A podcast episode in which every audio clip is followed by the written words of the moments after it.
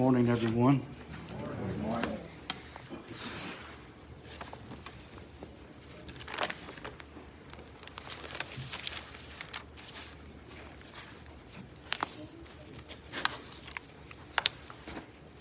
I encourage you to open your Bibles this morning to the book of Ephesians, chapter number one.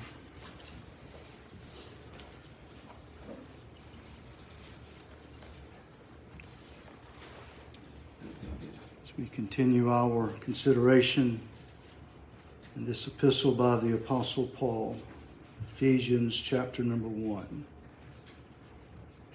And again, today it is um, remarkable in the providence of God of the parallels between some of the um, matters of discussion in the Bible study from Revelation 12 and 13 and some of the thoughts that I have been considering during the course of the past week and how they have kind of dovetailed together.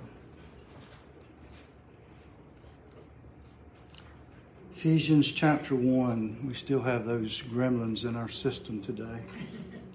If they get too bad, I'll just turn this off and try to speak louder.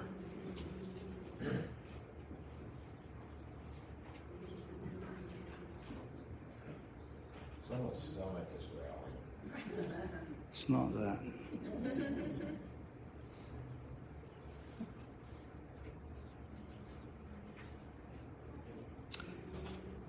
I think I will turn it off.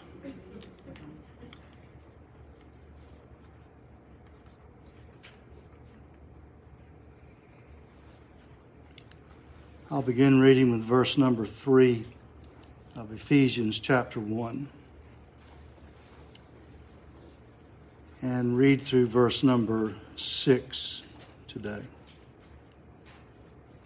Blessed be the God and Father of our Lord Jesus Christ, who has blessed us in Christ with every spiritual blessing in the heavenly places, even as he chose us in him before the foundation of the world, that we should be holy and blameless before him. In love, he predestined us for adoption as sons through Jesus Christ, according to the purpose of his will, to the praise of his glorious grace, with which he has blessed us in the beloved. May God bless the reading of his word, and may his people say, Amen. And let's join together for a word of prayer.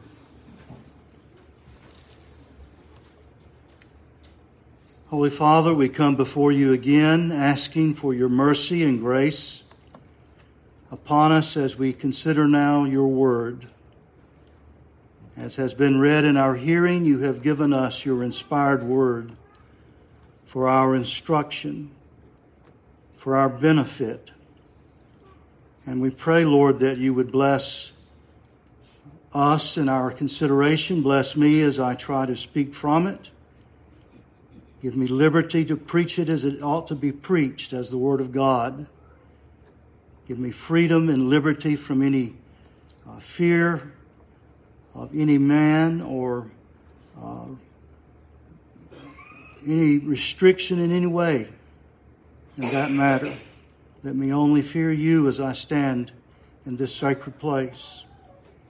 Give me clarity of thought and freedom of thought and freedom to preach your word clearly and demonstration of the power of the Holy Spirit. And give your people ears to hear. And Lord, if there are those present that know not Christ as Lord and Savior, would you move in their minds and their hearts and do a great work of regeneration and sanctification and call them savingly and lovingly unto Jesus Christ as their Savior.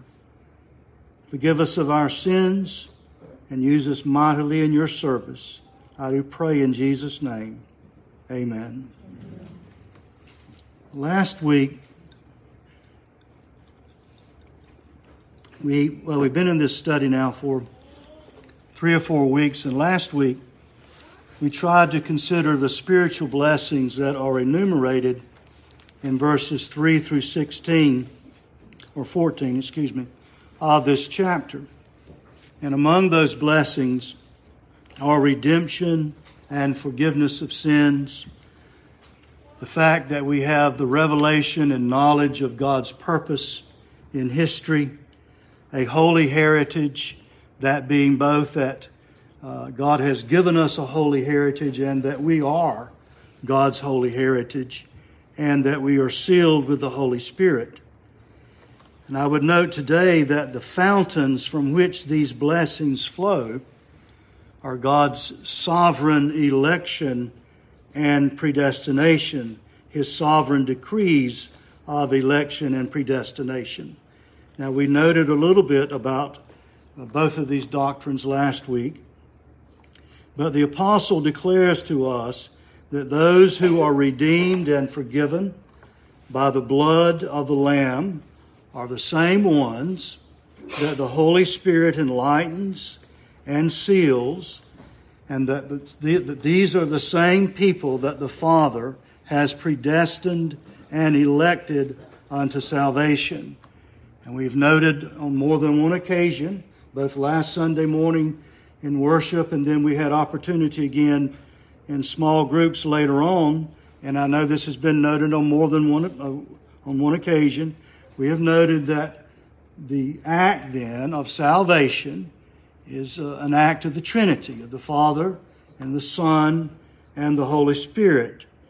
Even as Pastor Tyler yesterday in the wedding ceremony uh, made a point of the, of the covenant of marriage and, and how it uh, references and reflects the covenant of salvation that the Father in an eternal covenant agreement with His Son before the foundation of the world, uh, chooses uh, those who will be members of his redeemed family. And that the Son then redeems those that the Father has chosen. He redeems them by his blood. And the Spirit effectually changes the elect by giving them new hearts and granting us communion with the Father and the Son uh, and, and he does that by dwelling within us. We actually have the Holy Spirit living within us. Now, I also would point out today that uh, I want to note what I'll call three antecedent doctrines of predestination and election. That these doctrines don't just hang out there like ripe fruit all by themselves. They're not just empty, or I shouldn't say empty, they're not just separated doctrines that you, you pick up off of the ground, but they really are attached. They are uh, a fruit that are attached to limbs that are attached to the tree that, that have roots. They are they, they grow from other uh, doctrines, and so they have antecedent doctrines, things that precede them, teachings that precede them. Uh, they're not isolated. They don't stand by themselves. And three uh, doctrines that I would mention that are antecedent doctrines that I would mention this morning are the love of God, the depravity of man, and the sovereignty of God. Now, if you'll notice in Ephesians chapter 1, verse 4, even as he chose us in him before the foundation of the world, that we should be holy and blameless before him. In love, He predestined us. Now, depending on the translation you may be using, there, there might be some variation in the way that that sentence is structured. Uh, some translations uh, may have the word words in love connected to the end of, of verse 4. They may say that, that you should be holy and blameless before him in love. That may be the way it's attached. Um, and then other translations will have it arranged the way I just read it to you. It'll attach those verses to In love he predestined us. Well, as Dr. Godfrey mentioned this morning, the uh, Bible hasn't always had verses and chapter divisions. um, the uh, Old Testament had uh, divisions of chapters and verses long before the New Testament did. The first English New Testament to have verses was in 1557. And then later on, the first entire Bible uh, to, to have chapters and verses was the, was the Geneva Bible. And um, so that was the first one that actually had the entire Bible that was divided into chapters and verses. And I'm not sure how the Geneva actually divided this one out here. But I think the way that, that I've read it to you from the ESV is a very good division by saying that love is attached and is the motive for predestination because that seems very consistent with Romans 8:29 where we read for those whom he foreknew he also predestined particularly when you understand the meaning of the word foreknow.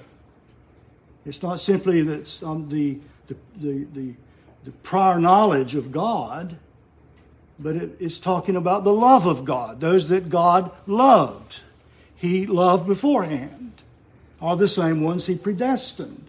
And so that's what we have here in Ephesians that in love he predestined us for adoption as sons through Jesus Christ according to the purpose of his will. Now, here's part of the issue. Some, if not a lot of people, view the love of God as, as, as monolithic. They view it as is his love being all the same. That he loves everybody the same. He loves everyone the same way. Well, that's just nonsense, and you know it. The Bible doesn't say that. And we know that God's electing love discriminates. I would just simply point you. I'm not going to take the time right now. I thought I might, but if I if I do that, I know my time will just go from me. But I could point you to Romans nine verses nine through eighteen, and you can see that the love, the, the electing love of God is a discriminating love. But let me take you to, to Matthew 5 for a moment, just to point that out. In Matthew 5, Jesus is teaching about uh, electing, excuse me, about common grace. I'm trying to get my watch figured out here where I can see what time it is. There it is. In Matthew 5, in verses uh, 43 and following, uh, Jesus is teaching about uh, common grace and how you and I, as disciples, should uh, emulate God. And he starts off by saying, You've heard it was said, you shall love your neighbor and hate your enemy, but I say to you, love your enemies, pray for those who persecute you, so that you may be sons of your Father who is in heaven. And then he says, Christ says, uh, For he makes his sun rise on the evil and on the good, and sends rain on the just and on the unjust. For if you love those who love you, what reward have you? Do not even the tax collectors do the same? And he goes on, and then he says at the end in verse 48, You must be perfect as your heavenly Father is perfect. Now, the implication there is that God, in a general benevolent way, in a common grace way, in a general, as I've already said it, in a general benevolent way, sends his rain and his sun on the good and the evil on the just and the unjust. And you need to be like God the Father in your works. You are to love your enemies. And so you are to do good to those that like you and those that don't like you, even to your enemies. You're to love your enemies. Now, does that mean that I have this warm, emotional relationship with my enemies? Of course not. Does God redemptively love the unjust, the wicked? Well, of course not. That's that we that, that does no it doesn't. But he does good to them, just as I am to do good to my enemies. I love, I, I, can love my enemy that way, but I do not love them the same way I love a brother and sister in Christ, or the same way I love my family. That's totally different. I've heard it explained this way, and I've used this analogy here before. So, a person who is a who believes very much in helping people. They work all day and they get off from work in downtown Savannah and they fight the traffic in the middle in the afternoon and they go to a shelter downtown and they help the homeless and they, they get nothing for it. They do it simply because they are a caring person. They care about people. You can say they love people. And they go help people. Like God sending his rain and sun on the just and the unjust. They go and they help. And they get through there and they go home. And they have to still fight the traffic and work their way home after a long day's work and they're tired and they're worn out, but they've gone and helped people because that's the kind of person they are. They're a caring person, and yet when they get home, here comes their four or five year old child running up to them with their arms open, smiling big, greeting them at the end of the day. And they look at that child and they, their, their smile beams across their face and they grab them in their arms and they pick them up don't tell me they love that child the same way they loved and helped those people downtown. They don't. It's totally different. God's redemptive love is different. We are His children, His bride, His family. Christ loved His church in Ephesians 5 and gave Himself for His church. So Paul states that it's in love that he predestined us. Now think about that. There's never been a moment in all of eternity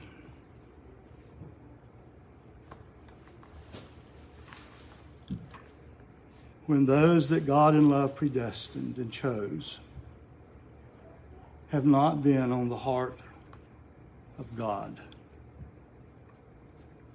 Never. Never. Before there was anything, his people were on his heart. As long as God has existed, his love was set upon his people.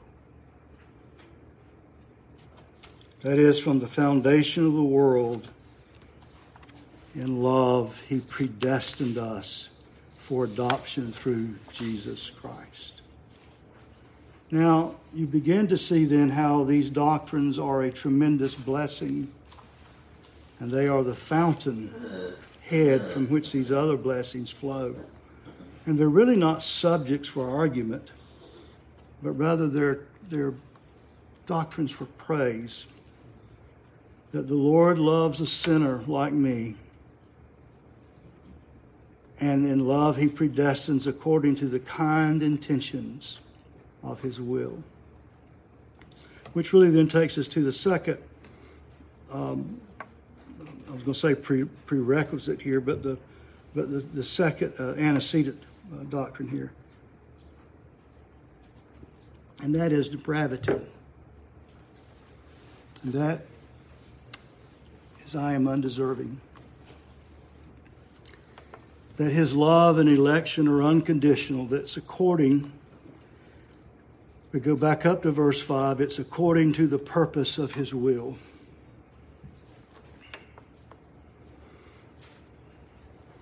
Between the years 1999 and 2014, the number of babies born in the U.S.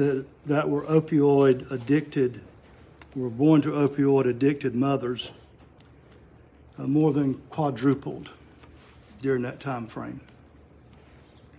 I don't know after that. I didn't see any numbers for that. But sadly, a baby that is born to a mother who is an addict is an addict. Did you hear what I said? A baby born to a mother who is an addict is an addict. And each year in the United States, about 32,000 newborns are diagnosed with neonatal abstinence syndrome. That's four babies, um, what, per hour?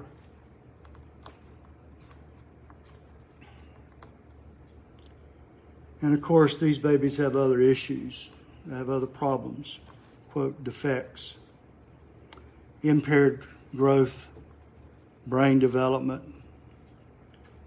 They have lifelong problems, including later addiction problems and etc.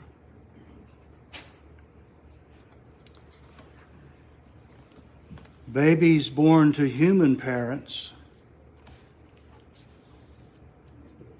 and their human parents are sinners. Babies born to human parents are born sinners. And all humans are sinners. And in 2021, there were 3,659,289 babies born in the United States. And every one of them were born in that same condition. And every one of those children were born infected and affected by sin and under the penalty of death. We don't like to hear that because that's a baby. But they were born under the penalty of death. And sin is not merely environmental, it's genetic. It's our nature.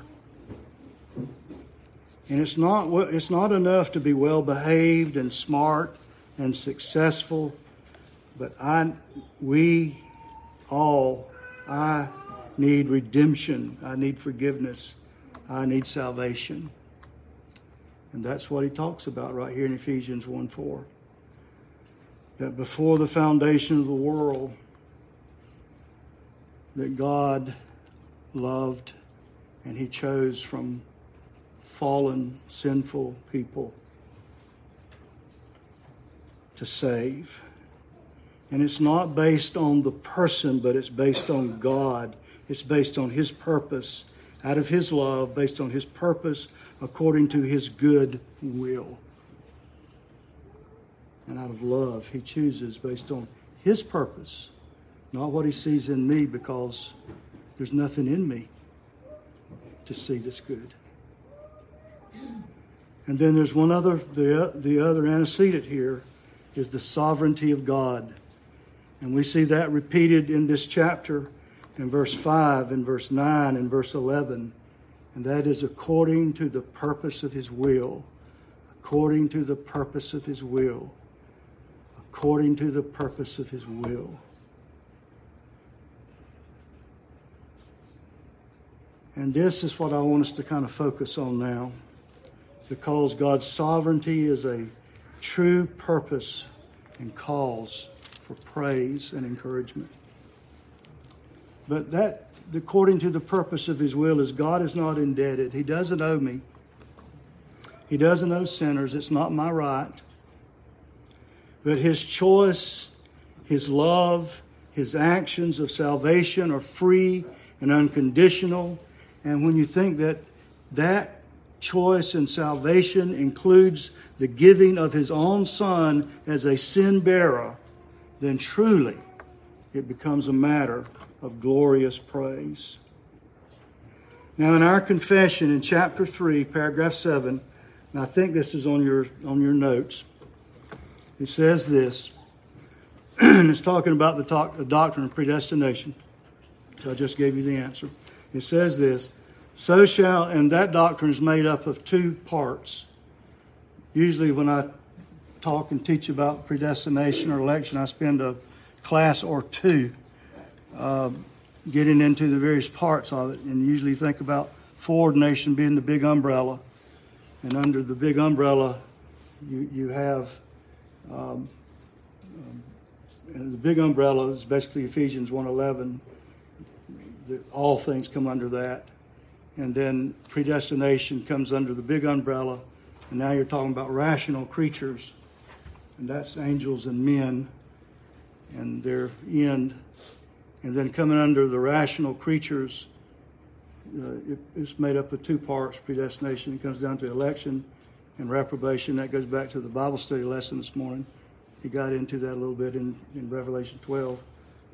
And, um, and, and so that's the way that usually, the way we usually uh, think about that, and we, we start teaching on that. but in our confession, it makes this statement So shall this doctrine afford matter of praise, reverence, and admiration of God, and of humility, diligence, and abundant consolation this doctrine shall afford matter of praise, reverence, and admiration of God, and of humility, diligence, and abundant consolation to all that sincerely obey the gospel. The point of reading that is we often think of this as being a cold and a di- indifferent and something to argue about. And our confession says no. It's something of, of warmth and devotion and, and, and of, of humility and consolation. And that's what I want to think about with you now for, for a few minutes. now, you recall that when we started out in this book, we, we mentioned that if the book of Ephesians is general or, or specific, and we looked at that statement in verse 1 to the saints who are in Ephesus. And we, we talked some about the phrase in Ephesus, whether that belonged in the text or not. And I, and I said, it really doesn't matter. In some ways, it's irrelevant. I wasn't trying to be dismissive of it, but I said in some ways it's, it's, it's irrelevant because most cities in the Roman Empire were similar. And most churches in the Roman Empire faced the same issues. So, whether or not it was written specifically to the church at Ephesus or it was a general epistle really wasn't the key matter because most of the churches faced the same issues. And I also, uh, I also said that the, the culture and the world that time and, and uh, the culture in the world and the heart of the unbeliever whether it was in Ephesus or some other town around, it, it really didn't matter because their hearts were the same. And the culture basically was the same. Whether they were in Rome or Corinth or Ephesus or Jerusalem, it really didn't matter. And also, it didn't really matter if whether or not whether you were in Atlanta or Jesup or Brunswick or Blackshear or Glennville. Basically, we're all the same. The, the unbelievers' hearts all the same. In the church, and what we face is basically all the same. That we live in a world that's turned upside down. And it's not turned upside down by Christians, but by wickedness and immorality. And flat, sometimes it just flat seems insane to us, doesn't it? It's just like, have people gone crazy? And we think of Isaiah 520. Woe to those who call evil good and good evil, who put darkness for light and light for darkness, who put bitter for sweet and sweet for bitter. And we go, our world doesn't make sense anymore. I'm looking at you and I'm seeing some, but does, do, do, you ever, I think I, you, you feel that way a lot of times, don't you? And I, I don't think it's just a phase. It's not, a, it's not a matter, we just have more news coverage.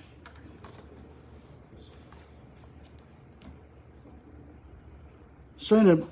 St. Augustine of Hippo, wrote in his Confessions. You have made us for yourself, O Lord, and our hearts are restless until they rest in you. And I've often presented Isaiah 55, uh, first part of the chapter, and that using that confession from Augustine of the invitation come, come and buy bread and wine and milk without cost. Because there is this need within us, a need that can't be met, this what, what later on we would call a God shaped hole in the soul of man that is not met with the things of this world. That only God can fill it. We got in a brief conversation in Bible study about our society this morning, our culture. And we discussed what is our culture? How do we identify our culture? And that's a good question. And there's a question whether or not we still live in a postmodern society or have we gone past the postmodern society?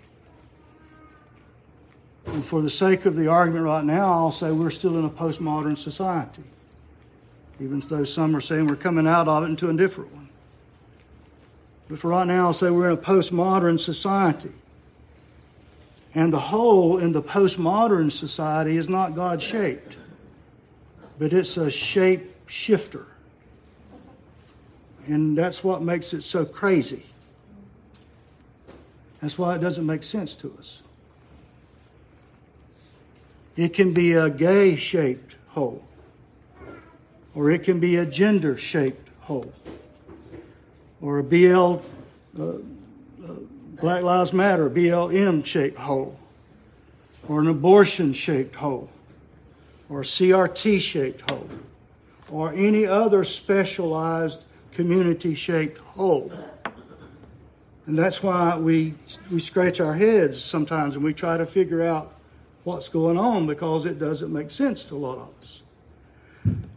As I was thinking about some of this, I, I went to, I stumbled across a website called Teen Talk.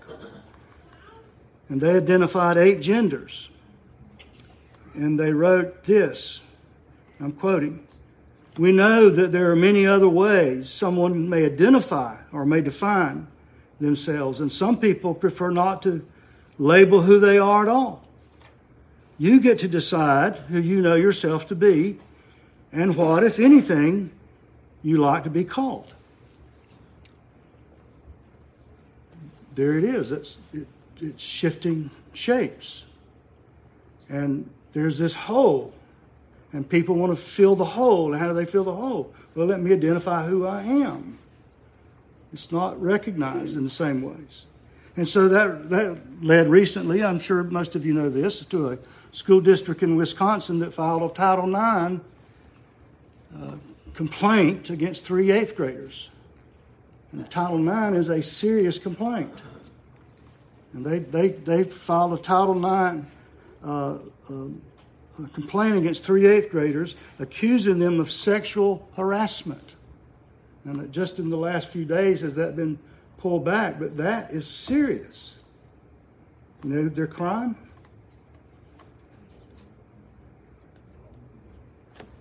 They didn't use the right pronoun. They didn't use the right pronoun to refer to a classmate. They didn't call them they.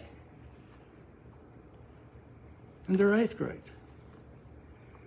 And just recently, and I certainly am no fan of Lakewood Church, but was it last week or the week before in Lakewood Church? Where the women stood up and began to strip their clothes and profanely, profanely declared their right of abortion, shape shifting. They have this whole my right for abortion. Let me declare it to you. It's not just me, but let me tell you in your face. Or President Biden proclaiming June last year, this year. I can't even get all the letters right, but LGBTQI plus month. And he signed his presidential proclamation. And this is this is the month.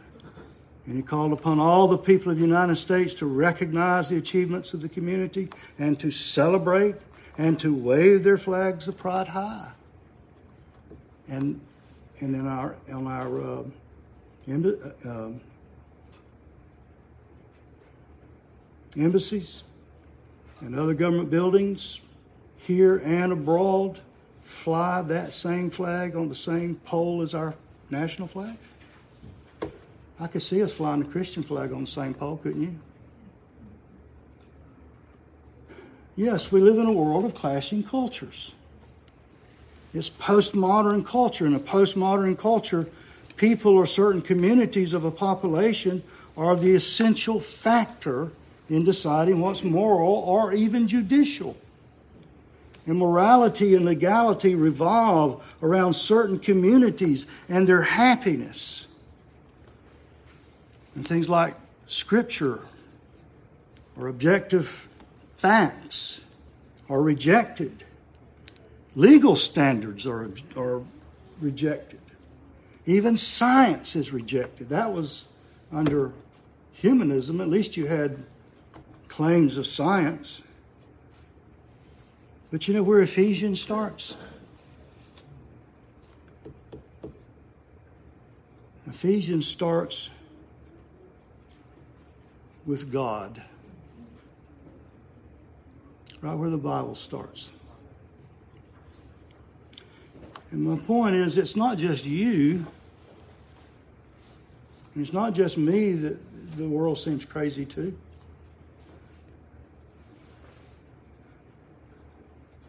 It is. Because as a believer, we have a God centered view. And our view is founded on God. A God who purposes and guides the course of history. And a view on that was read, 2 Timothy 3, of the authority of Scripture. That's God's authoritative word. And a view of Jesus Christ, who is lawgiver and judge, before whom we stand. So let's think for just a few minutes here. And I know time's about gone, but let's think for just a few minutes on the sovereignty of God. Because that's where the book starts. It starts right there. And the culture they were in was a culture upside down. It was a culture of the goddess of Artemis. And it was bottom side up. And Paul, almost like in Mars Hill, says, Let me, let me tell you about God. And, and, and this is where he goes. This is God.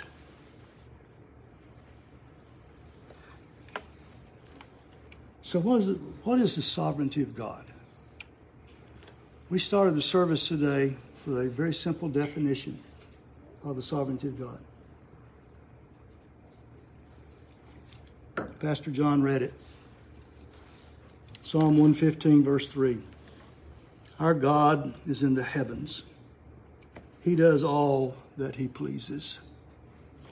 That's it. I can read to you from systematic theologies, and believe me, I've read a stack this week. I could read to you from systematic theologies and give you, I won't give you a couple of the definitions, but that's as good as it gets. Psalm 115, verse 3. God does what he pleases.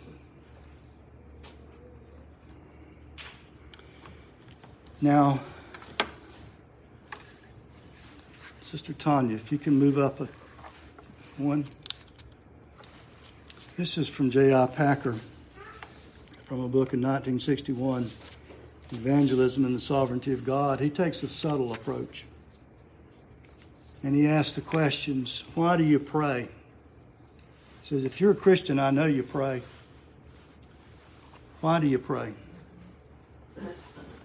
Well, you pray because you know God can do what you can't do. God is sovereign.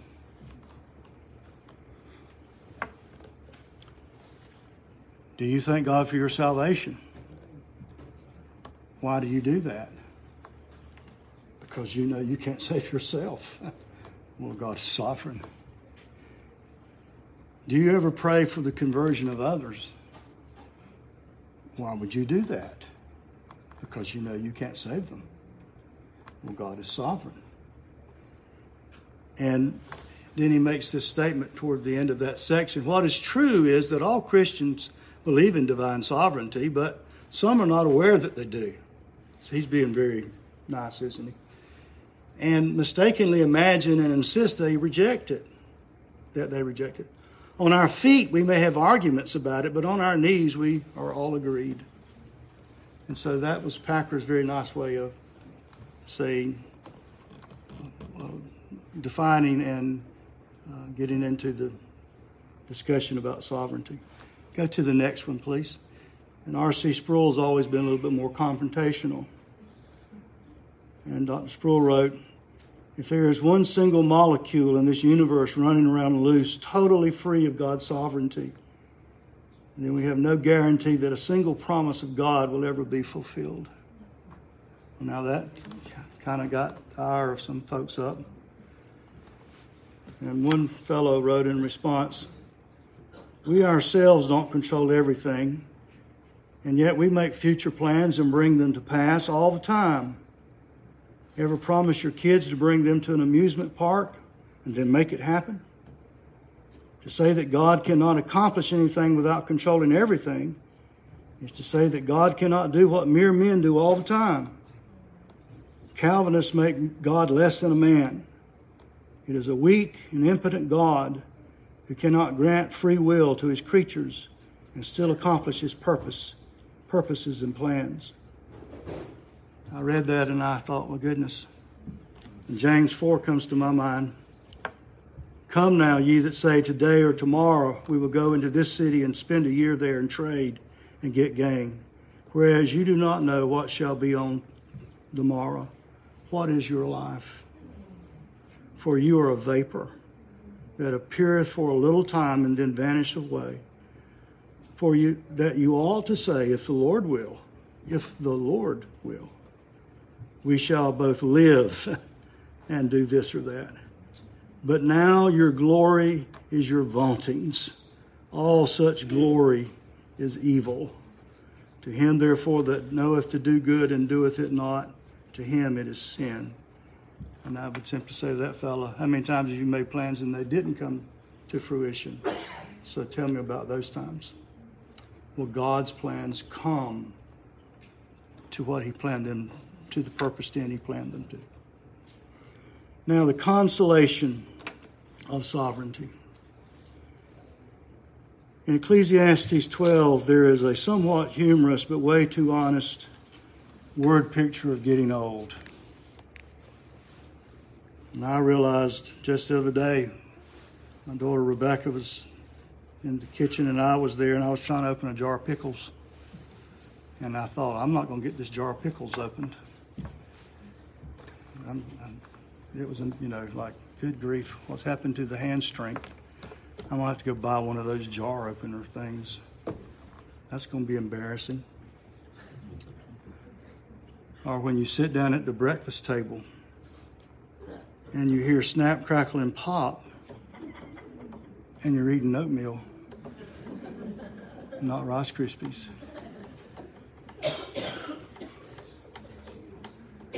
Proverbs 20, verse 29 says that the glory of a young man is their strength, but the splendor of old men is their gray hair.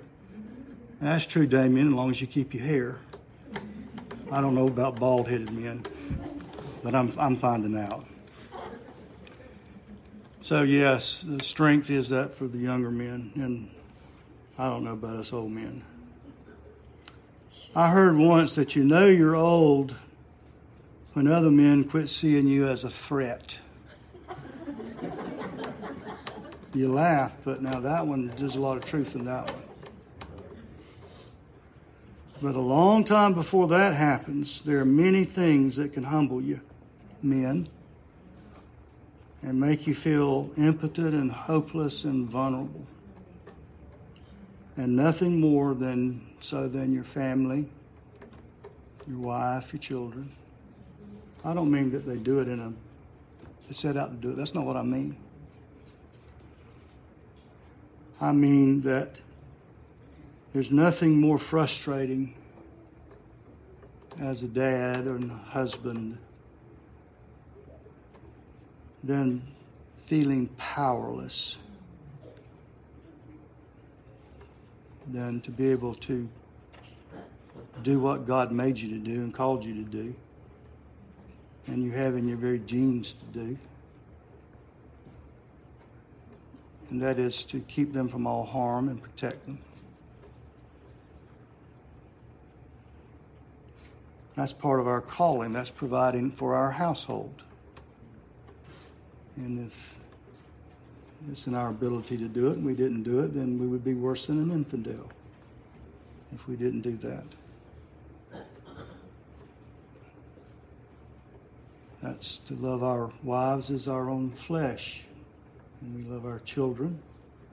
And I know there's not anything that we wouldn't do as fathers to protect them if we can. And many of you men are trained and you're skilled and you're very effective at what you do. And some of you young men are very strong. And you can accomplish tasks that require a lot of strength. And some of you are very smart. And you can rely on your wit and your brain power to work yourself out of situations or work out a situation. And it could be, I don't think it's so, but it could be that some of you men have yet to face a situation where your native gifts, your strength, your intelligence, your sheer willpower and determination, your love was not enough to overcome whatever it was that you had to overcome. I don't know, maybe maybe you haven't come to that place yet. You probably have, but if you haven't, you will.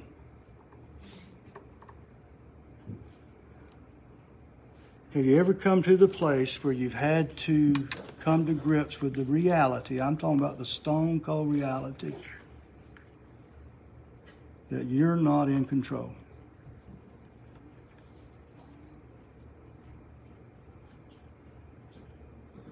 No matter how bad you want to be, you're not.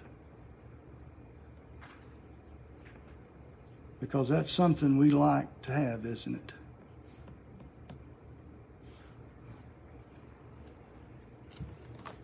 But the reality is, God is in control, that God is sovereign.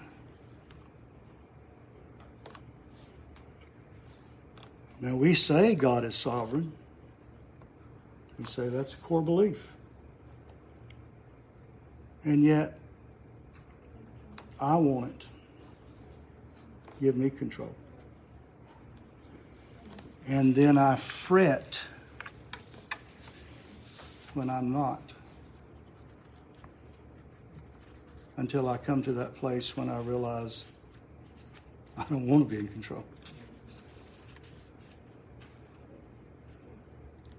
Because there are things that are bigger and greater and stronger and a lot more powerful than I am, no matter how great and powerful and strong or smart or whatever I may think I am, or trained or whatever. And I may be. Which brings us to the consolation of God's sovereignty. God's sovereignty does not negate my responsibility or responsibilities, plural. In fact, it encourages my responsibilities. A lot of people say, well, if God's sovereign, then why do this or why do that? Well, my answer is, well, why not? Good gracious, it encourages me in my responsibilities. Because God is over all things and God is great well, then I know that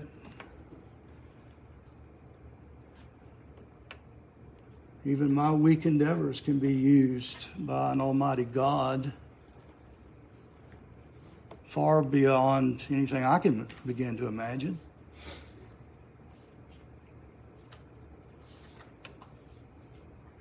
He can take some dirt and turn it into a great father, a great Christian, a great preacher, a great witness. I can never do that. He can.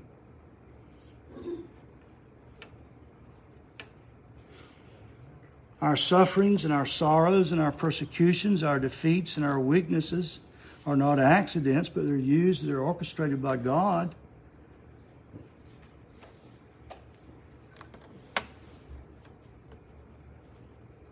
And He uses weak and flawed vessels.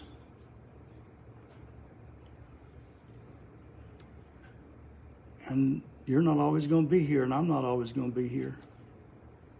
Some of your family will be, and then then what? When God's here, He's always here.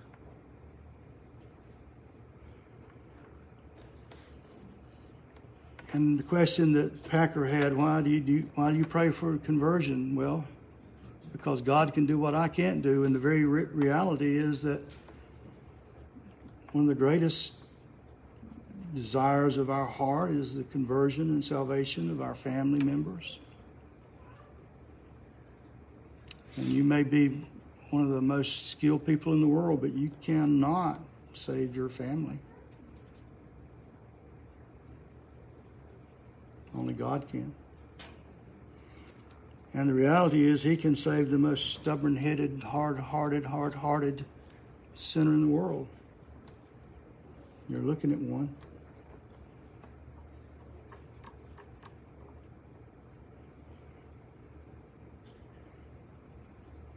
And then those that God saves, He keeps saved. He doesn't lose them. That is a despicable thought that God saves somebody today and loses them tomorrow. But they're kept in His hand, and no one takes them out of His hand. Because He's greater than anyone.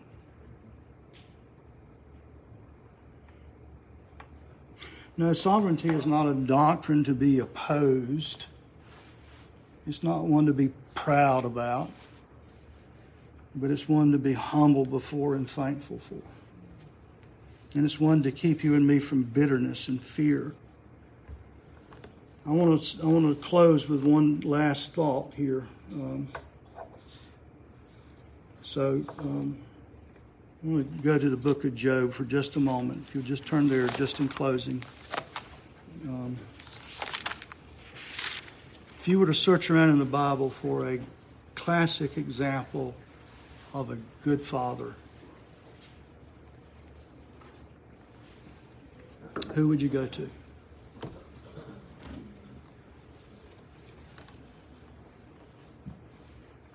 Well, Job certainly would be in the top running there, I think. He'd certainly be a father figure.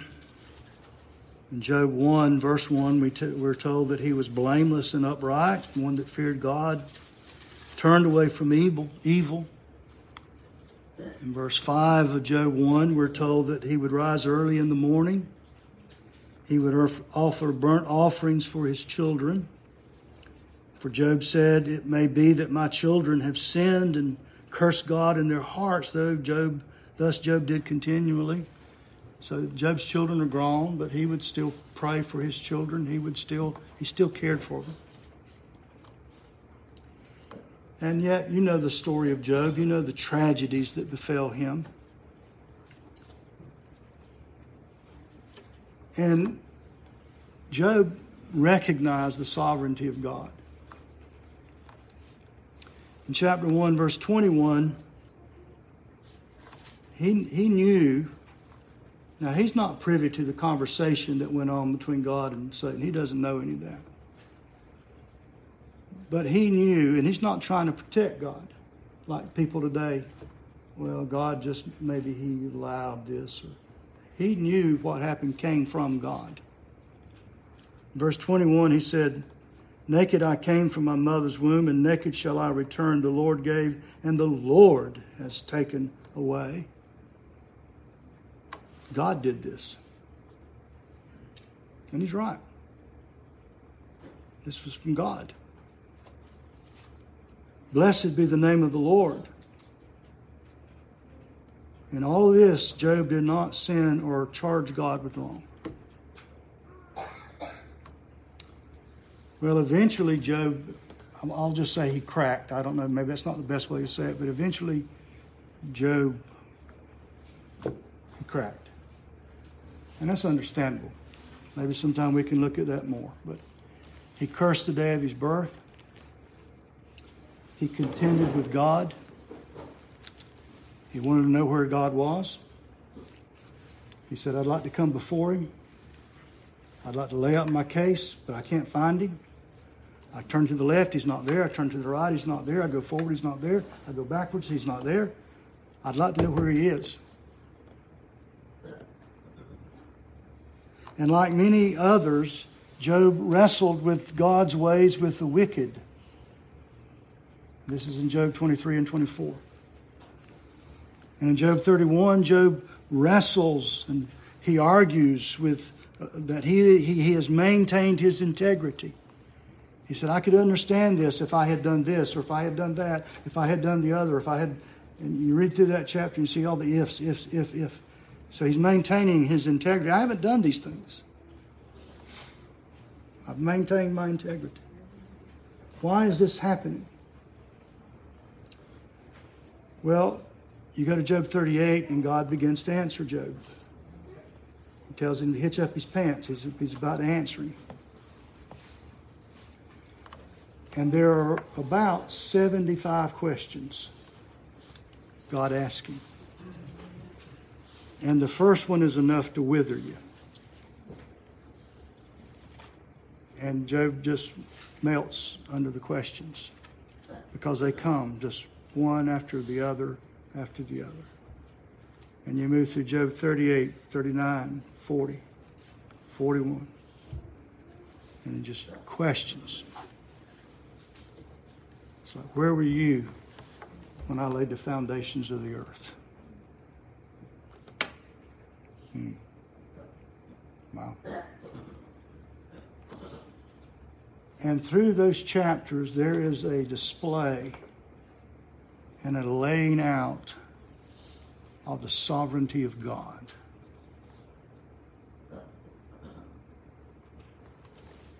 In Job 42, verse 2, Job says, I know this is at the end of everything of that. Now, he, I think he believed this before, but now he, he'll say, I've heard of you, but my eyes now see you. But he says in, in verse 2, I know that you can do all things, and that no purpose of you can be thwarted. Yeah. I don't doubt that he believed the sovereignty of God in chapter 1, but in chapter 42, you got a different Job. He came to a greater understanding of the sovereignty of God. In all of his sorrow, God never tells him why. He just told him who. And the answer is a sovereign God. A sovereign God. And with this understanding of the sovereignty of God, I can only imagine Job was a much, much better father and a better husband as you move forward. Because, yes, he does have more children, he does have a family. And so, in a crazy, upside down world of Ephesus, of Asia Minor, with the temple cult of Artemis, that's where Paul began. Basically, where the psalmist, what the psalmist said Our God is in the heavens, He does all that He pleases. And that's what I would have you to know today in our crazy, upside down world. Our God is in the heavens, and He is doing what He pleases. Let's pray together.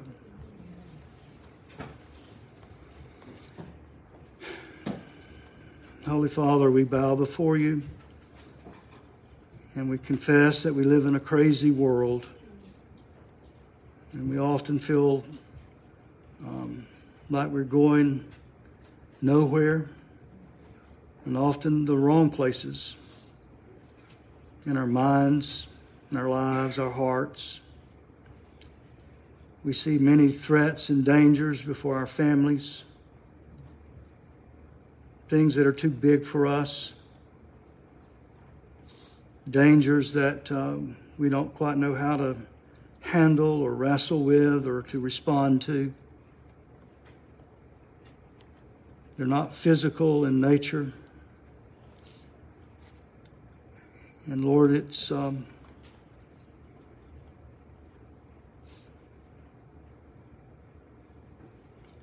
but Lord, we're thankful that you are the sovereign of heaven and earth. And while we would not abdicate our duties, our responsibilities, we are encouraged that you can bless our feeble efforts. And we are encouraged, Lord, that you are on your throne. And we come before you as the sovereign of heaven and earth. And we plead for your mercy and your grace in the lives of those that we love, upon our family members, our children, our grandchildren, our extended family. We pray, Father, for um, light to shine forth from the church of the Lord Jesus Christ into to the world. We pray, Lord, that you would use us as weak vessels um, to be your ambassadors in this world. We ask for your, your guidance, for wisdom, courage. And we offer our prayer in the name of Christ our Lord. Amen.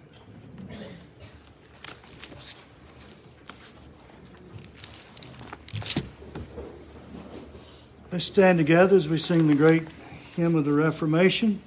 And actually, Martin Luther wrote this hymn in one of the most difficult years of his life. A mighty fortress is our God, hymn number 53.